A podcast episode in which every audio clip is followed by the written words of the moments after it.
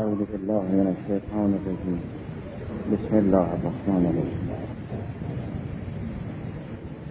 فبشر الذين آمنوا وعملوا الصالحات أن لهم جنات تجري من تحتها الأنهار كلما رزقوا منها من ثمرة رزقا قالوا هذا الذي رزقنا من قبل وأتوا به متشابها ولهم فيها أزواج مطهرة وهم فيها خالدون. قرآن کریم بعد از بیان یک حقیقت دینی از قبیل توحید یا نبوت یا معاد، نتیجه ایمان و عدم ایمان و اونها را هم ذکر می‌کند که اگر کسی ایمان نیاورد به چه کیفری گرفتار می‌شود و اگر کسی ایمان آورد از چه پاداشی برخوردار خواهد شد. کیفر تبهکاران را در آیه قبل بیان کرد، الان پاداش مؤمنان را ذکر می‌کند. می‌فرماید به کسانی که ایمان آوردن و عمل صالح انجام دادن به آنها بشارت بدهید. مورد تبشیر عبارت از بهشتی که زیر درخت‌های اون بهشت نهرهای روان، به این چند امر اونها را بشارت بدهید. اول اینکه چندین جنت و بوستان برای اونها که از زیر همه اونها نهر جاری. دوم اینکه هر وقت از اون جنت ثمری به اینها رسید میگوین این همانی که ما قبلا بهره بردیم. سوم آن است که میوه های مشابه و هماهنگ به اینها داده میشن. چهارم این است که همسران مطهر دارند. پنجم آن است که اینها جاودانه در بهشت میمانند. مضمون پنجگانه این آیه را به مؤمنین بشارت بدید، یعنی مورد بشارت همه این خصوصیات است.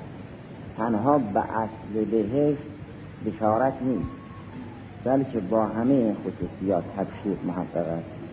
اگر این خصوصیات اوصاف بهشت است، خدای سبحان می‌فرماید مؤمنین را به بهشتی که دارای این خصوصیات است بشارت بدید، یعنی هر یکی از این اوصاف می‌تواند مورد بشارت باشد. خلودش می‌تواند مورد بشارت باشد. داشتن همسرانی که خدا اینها را مطهر کرده است، اینا تطهیر شده الهی‌اند، نه تنها طاهرند بلکه مطهر من عند الله‌اند، بشارت است. هماهنگ بودن این میوه‌ها و همسان بودن اینها بشارت است. و اینکه هر وقت میوه نصیب اینها شد، اینها میگویند این همان است که قبلا به ما دادن، این هم بشارت است. چه اینکه روان بودن نهر زیر اون بهشت هم بشارت است. در این کریمه مطالبی که هست بعضی در حد متوسط است، بعضی مقداری قابل دقت است. گرچه همه معارف قرآن دقیق است، اما خب درجات شیطان نیست.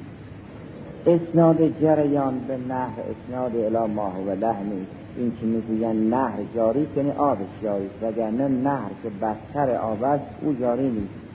رودخانه جاری نیست، رود جاری. منتها اسناد جریان به نهر وقتی صحیح است که آب فراوان داشته باشد. اگه یک مقدار مختصری در نهر آب باشد نمیگن نهر جاری. اگر آب فراوان بود که ظرفیت نهر رو پر کرد، اونگاه انسان میتواند بگوید نهر روان است. اسناد جریان به نهر وقتی روا که آب فراوان رسیده باشد، وگرنه اگر رودخانه مقداری آب از ته بگذرد نمیگن نهر جاری. پس اسناد جریان به نهر مصححی می‌خواهد و اون فراوان بودن آب که تجری من تحتها الانهار، یعنی تجری من تحتها میاه الانهار، نه خود انهار. عمد این نکته است که قرآن در اینجا چه اصراری دارد که بفرماید هر وقت از میوه‌های بهشت به بهشتیان دادن، اینا میگن این همانی که قبلا به ما دادن. اینجا برای چی میگن؟ این به عنوان شکر است. از این گفتن لذت میبرند. و خدای سبحان از این جمله چه منظوری دارد؟ اینم میخواد به عنوان بشارت ذکر بکنم. چرا هر وقت به بهشتی میوه میدهند میگوید این همانی که ما قبلا بهره بردیم؟ چرا اون میگوید این به عنوان حمد خدا؟ و خدای سبحان این مسئله را به عنوان یک قضیه کلیه که همواره اینها این سخن را دارند چرا نقد میکند؟ منظور چی؟ یک سلسله اموری مربوط به میوه های بهشت است، اونها را خدای سبحان نیچه پس از دیگری ذکر فرمود، سر اونها روشن. مثلا فرمود میوه های بهشت هرگز تمام نمی شود و این نحوه بشارت. بهشتیان اگر بخواهند از میوه های درخت استفاده کنند رنج زحمتی ندارد، به مجرد اراده میوه برای اونها حاصل می شود، این نحوه بشارت. هر وقت از میوه استفاده کردن فوراً جای اون رویده می شود، این هم یه نحوه بشارت. اینها را انسان می فهمد. اما این جمله چه تبشیری و چرا بهشتیا همیشه این جمله را میگن؟ هر وقت به اونها میوه دادن میگن این همون است که ما قبلا خوردیم. اینو برای چی میگن؟ کلما رزقوا منها من ثمرة رزقا قالوا هذا الذی رزقنا. به عنوان قضیه موجود جزئیه نیست، به عنوان قضیه موجود کلیه، یعنی همیشه رو میگن. خب برای چی میگن؟ اگر گفته شد کلما طلعت شمس النهار موجود، این قضیه موجوده کلیه، یعنی هر وقت آفتاب طلوع کرد روز هست. اینجا هم به عنوان یک قضیه کلیه بیان کرد، همون هر وقت از میوه های بهشت اینها را متنعم کردن اینا میگوین ما قبلا این میوه را خوردیم. چرا میگن؟ بار اول و دوم گفتنش خوب برای این است که تازگی داره، اما سخن از خلود بهشتی ها، بهشتی ها که مخلدند هر وقت در طی این مراحل نامحدود وقتی به اینها میوه دادن میگن این همان است که ما قبلا خوردیم، نه مثل آن. اگر بهشت دارید زن قطاع لها لا مقطوعه ولا ممنوعه و جاوید و ابدی، و اگر انسان در این مراحل نامحدود همواره از میوه های بهشت بهره میبرد، چرا در این مراحل نامحدود همیشه وقتی میوه خورد، هر وقتی که میوه خورد میگه این همان است که ما قبلا داشتیم؟ حالا ثمر گاهی فواکه است، گاهی فروش و بسوط است که فرمود فروش مرفوع است. وقتی فرش های بهشت را خدای سبحان معرفی میکند و بطاینها من استبرق، من استبرق یعنی آستر این فرش حریره. بطاین جمع بطانه، بطانه آستر، مثل زهائر که جمع زهاره است و زهاره یه نبره. فرمود آستر این فرش ها استبرق و حریره. اما ابره فرشی در دنیا چیزی نیست که بتواند ابره فرش باشد، لذا بیان نیست، چون هیچ نتی به هیچ پارچه‌ای به هیچ رشته‌ای در دنیا بالاتر از حریر و استبرق نیست. اون عالی‌ترین پارچه ها حریر و استبرق است. اون که عالی‌ترین پارچه ها اون تازه ابره فرش بهشت است، اما آستر فرش بهشت است که روی خاک است، چون فرش یک آستری دارد که رو زمینه و یک عبره‌ای دارد که نقشی دارد و هنری رو او اعمال شده است و ارزش مهم فرشم مال عبره او، نه مال آستر او. فرمود آسترش که روی خاک است از استبرق و حریر است، اما حالا عبره او چیز خودم است. همه اینها را بیان کرد. اینها هم روزی، این چه نیست که رزق فقط میوه و امثال میوه باشه. فرمود هر وقت به اینها میوه دادن اینا میگن این همان است که قبلا به ما دادن. اینو برای چی میگن؟ اگر بهشت دائمی کما هو الحق و اگر در این مراحل نامحدود و جاودان انسان از انواع ثمار استفاده میکند و اگر روزی اون بهشت تنها خوردن نیست به مانند آن، بلکه هر چه که جزء لذائذ انسان به روحش یا به جسمش برگردد به عنوان غذاهای بهشتی در اختیار او. چرا هر وقت به بهشتی چیزی دادن می‌بود این همان است که ما قبلا یافتیم؟ اگر ما هیچ راهی نداشتیم که این ظاهر را حفظ بکنیم، اونگاه بر اساس تفسیر بعضی از مفسران میگوییم هذا الذی رزقنا من قبل، یعنی هذا الذی رزقنا، از باب تشبیه است با حذف حرف تشبیه بمانند که این نعمت هایی که خدا ما داد مثل آن است که ما در دنیا دیدیم. اولا همونطوری که در بحث قبل عرض شد خیلی از نعمت ها در بهشت است که نمونش در دنیا است. ابره پرش های بهشت نمونش در دنیا نیست، تو آسترش فقط استبرق و حریر است، امرش چیست بدن. خیلی از نعمت های بهشت است که نمونش در دنیا نیست و خیلی از پرش های استبرق بافت است که اصلا این طبقه محرومی که اهل بهشتن ندیدن تا روی او راه بروند، روی او بشینن.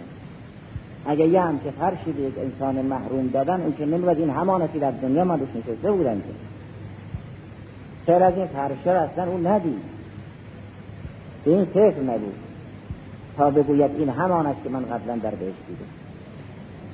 اگر ما توانستیم ظاهر این آیه را حفظ بکنیم نیازی به تشبیه و تکلف حذف حرف تشبیه و مانند اون نیست.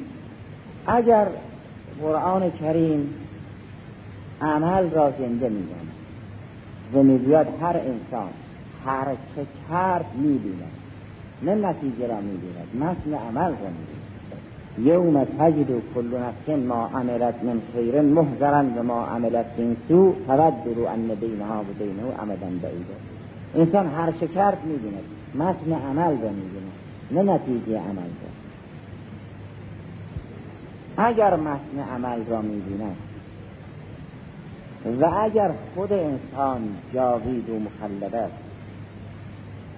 و اگر متن عمل هم جاوید و مخلد است و اگر بهشت را عمل می‌سازد و اگر میوه های بهشت از عمل ظهور می‌کند، پس انسان هر بار که میوه‌ای نصیبش می‌شود میداند این عملی است که در دنیا خدای سبحان به او اعطا کرده است و توفیق انجام او را داد. این که میگوید این همان است که قبلا به ما دادند، یعنی این عملی که خدای سبحان توفیق اون را به ما داد امروز به صورت میوه در آمد. و اما چرا همیشه این حرف میزند؟ چرا همیشه این سخن را یارد؟ خب یک بار گفت بسه. این مثل حمد است که انسان در برابر هر نعمت باید خدا را شکر کند. در برابر حمد این آمد که دخلی بهشتیان از نعمت ها متنعم می شوند، حمد می کنند. این جا دارد انسان در برابر هر نعمت حمد کند. اما چرا در برابر هر نعمت میگوید این همان است که قبلا به ما داده؟ این هم به منزله یک نحوه ثنای حق است که خدای سبحان به وعدش وفا کرد. فرمود هر چه امروز کردیم فردا عینش را می‌بینی، ما الان داریم می‌بینیم. به ما فرمود هر چه کردی عینش رو مشاهده می‌کنی، ما الان داریم مشاهده می‌کنیم. هذا الذی رزقنا. و اونگاه این هم یک تعجبی است برای بهشتیان، نمی‌گویند خدا را شکر می‌کنیم که به اعمال ما پاداش داد، ما عمل کردیم و عمل ما پاداش داد. نه، میگوید خدا را شکر میکنیم که در دنیا توفیق عمل داد، در آخرت توفیق بهره برداری از ثمره عمل. نمیگن این نتیجه کاری است که ما کردیم، میگوید این همان است که قبلا به ما دادند. کلما رزقوا منها من ثمرة رزقا قالوا هذا الذی رزقنا. این که امروز به صورت میوه است دیروز به صورت نماز بود که روزی ما بود. نماز را خدا در دنیا روزی ما کرد، توفیق اون را داشتیم، امروز به صورت میوه در آمده.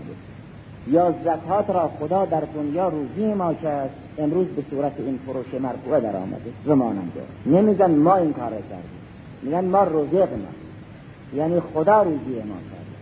هرگز به خود نسبت نمیدن، نمیگن ما این کار در دنیا کردیم و الان پاداشش رو میگیریم. میگن این همانی که خدا سبحان در دنیا روزی ما کرده است و الان همون رو داریم بهره برداری میکنیم. این نحو تعددی آمیخته با ثمن. و چون اون نیت و اون عمل دائمی و ابدی، بنابراین نتیجه اون عمل ثابت و دائمی را انسان برای ابد میبیند و هرگز هم قطع نمی‌شود و همواره انسان شاکر است. ما خدا را شکر میکنیم که در دنیا این خیرات را روزی ما کرد و در آخرت نتایج این خیرات روزی ما کرد. در هر دو نشئه رازق خداست و ما مرزوقیم و این رزق ما. هرگز به خود نسبت نمیدن، نمیگن ما در دنیا این کار کردیم امروز به این پاداش رسیدیم، بلکه میگویم هذا الذی رزقنا من قبل. لذا این هم جزء مضامین این آیه است که خدای سبحان فرمود مؤمنین را به محتوای این آیه بشارت بدید، یعنی به اینها بشارت بدید که اگر امروز یک عمل خیری نصیب شما شد، برای ابد در کنار صفحه این عمل بنشینید و این عمل برای ابد میوه میدهد. همونطوری که عمل تلخ به صورت آتش در میآید که در سوره نساء آیه 10 بیان شد، همون ان الذين يأكلون اموال اليتامى ظلما انما يأكلون في بطونهم نارا وسيصلون سعيرا. اگر خوردن مال مردم به صورت آتش است، انجام اعمال صالح هم به صورت نور است. اون نار است که معاء را تغطیه می کند، این نور است که برای مؤمنین راه گشاست. کلما رزقوا منها من ثمرة رزقا قالوا هذا الذی رزقنا. آیونی که این کریمه را به همون نعمتهای بهشت تصویر کردند، در این هذا الذی رزقنا گرفتار تکلف شده. گفتن خب اگر منظور خصوص نعمتهای بهشت باشد، نعمت اول را که بنا دادن چی میگن؟ چگونه به خودشون اجازه میدن که بگن این همانی که ما قبلا خوردیم؟ این قبلا سابقه نداشت، گذشته از این محضور. نعمتهای بعدی که منها داده میشود این عین اون نعمت قبلی که نیست، مثل نعمت قبلی. چرا میگن هذا الذی رزقنا من قبل؟ میگن چون افراد یک نوعا شبیهن، این هذا به وحدت نوعی برمیگردد نه وحدت شخصی. هذا این همون نوعی که ما قبلا مصرف کردیم.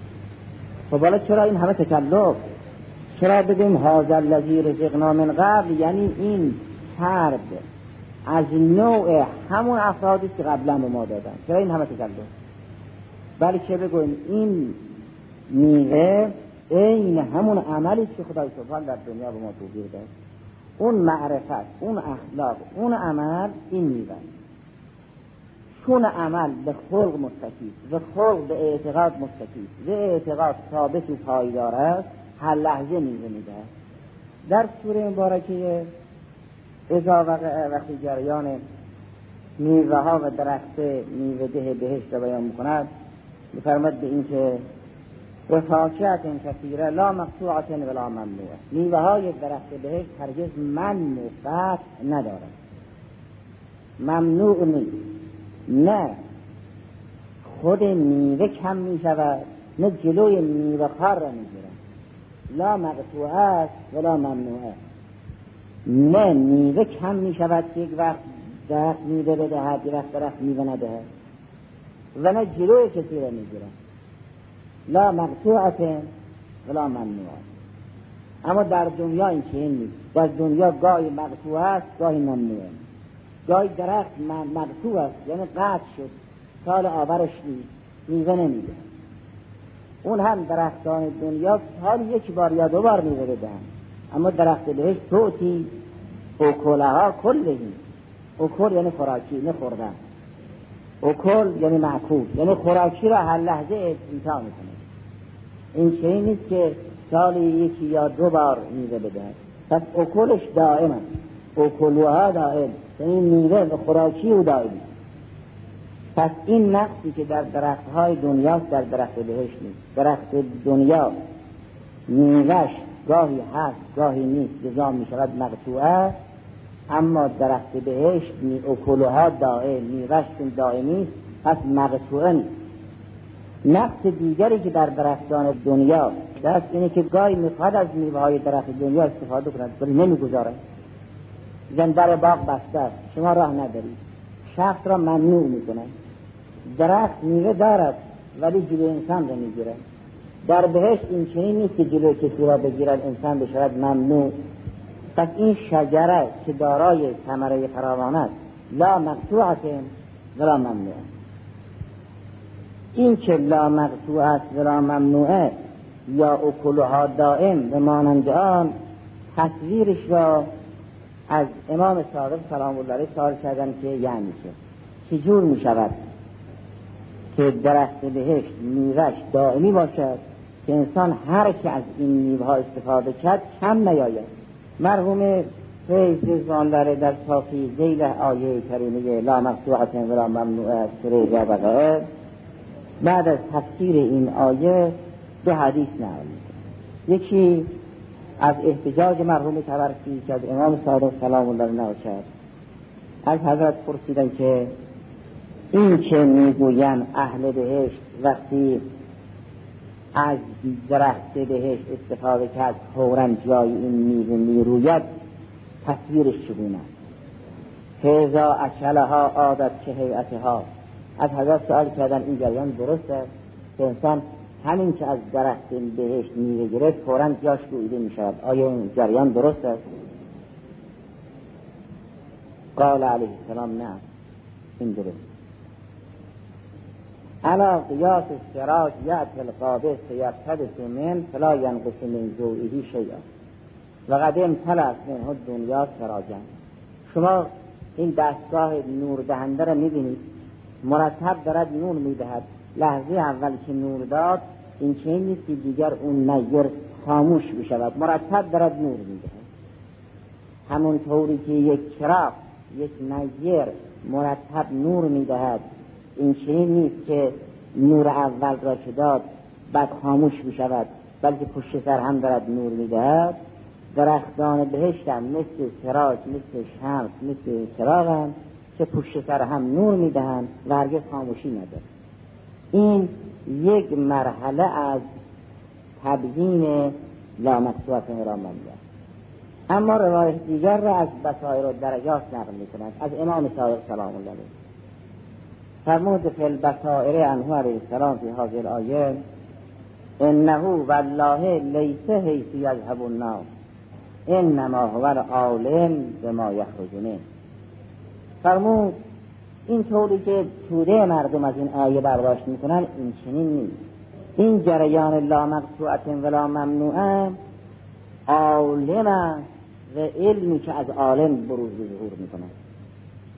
این چنین نیست که اگر یک عالم علمش را انفاق کرد چیزی کم بشود یا دوباره جایش بروید، این طور نیست. این مرتب دارد علم افاضه میکند بدون اینکه چیزی کم بشود.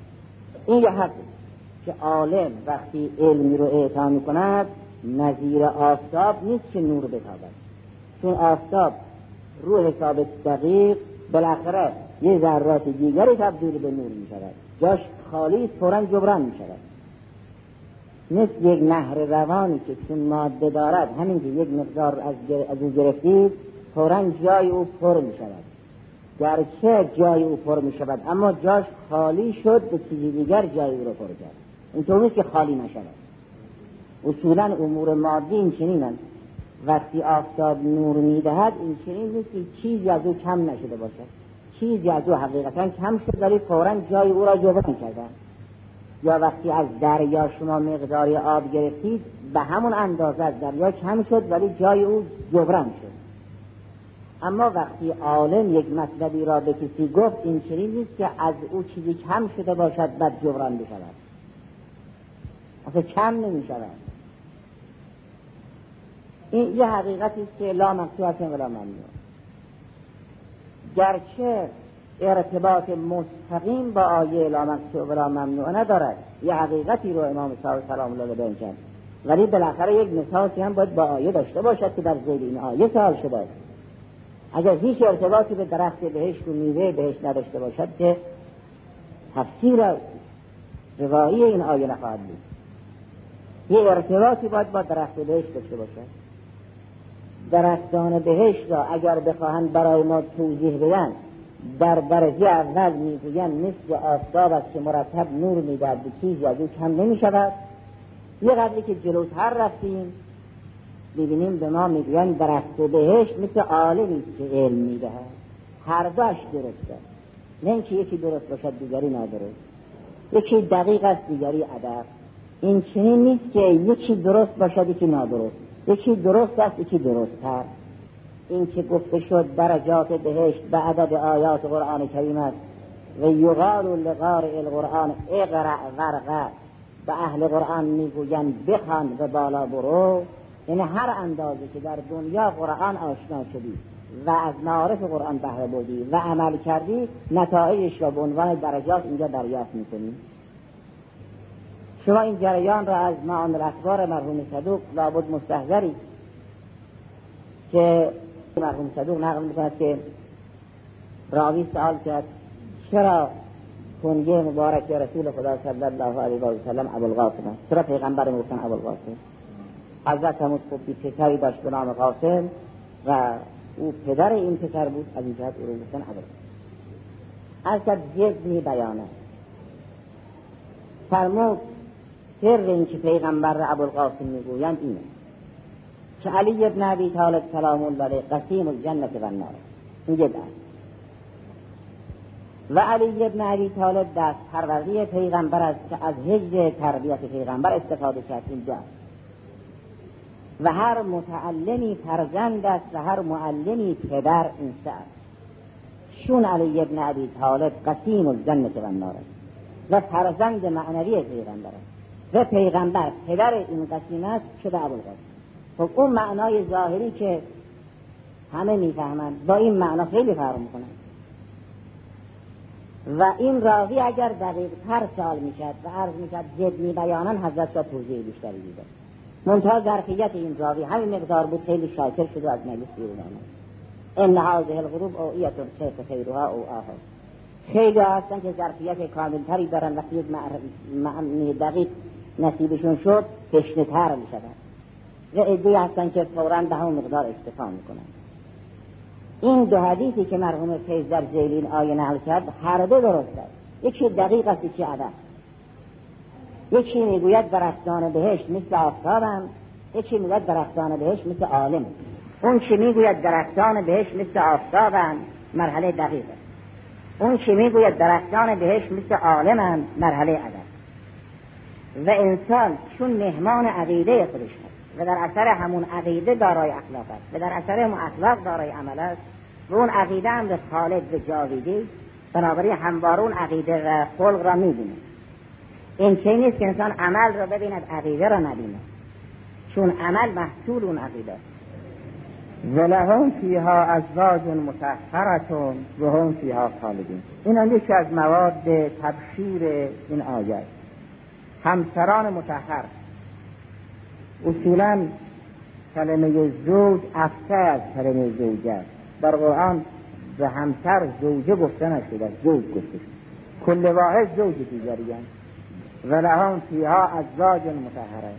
بعضی ها پنداشتن به این که بر اساس اون که در اول سوره نساء آمده است که خدای سبحان اول نفسی را خلق کرد از حلق منها زوجها، خواستن این چنین استنباط کنند که اول حوا علیها سلام خلق شد بعد آدم، در اینکه خدا فرمود و خلق منها زوجها.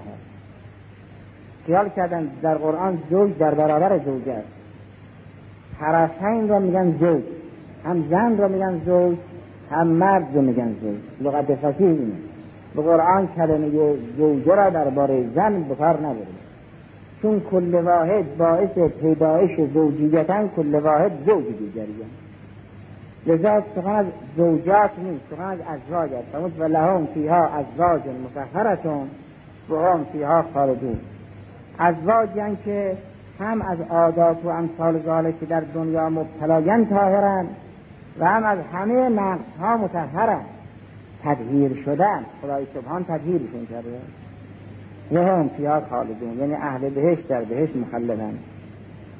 در ذیل این آیه کریمه است که در تفسیر شریف مستقلین از خافی از اون امام صاحب سلام بله اون حدیث شریف نقل کرده است که سوال میکنن چرا بهشتیان در بهشت مخلدن و دوزخیان در دوزخ مخلدن. حضرت این جواب میفرماید بگی چون نیتشون این بود که اگر دائما در دنیا بمانم کار خیر یا کار بد انجام بدن که بحث الهی داره. الحمدلله.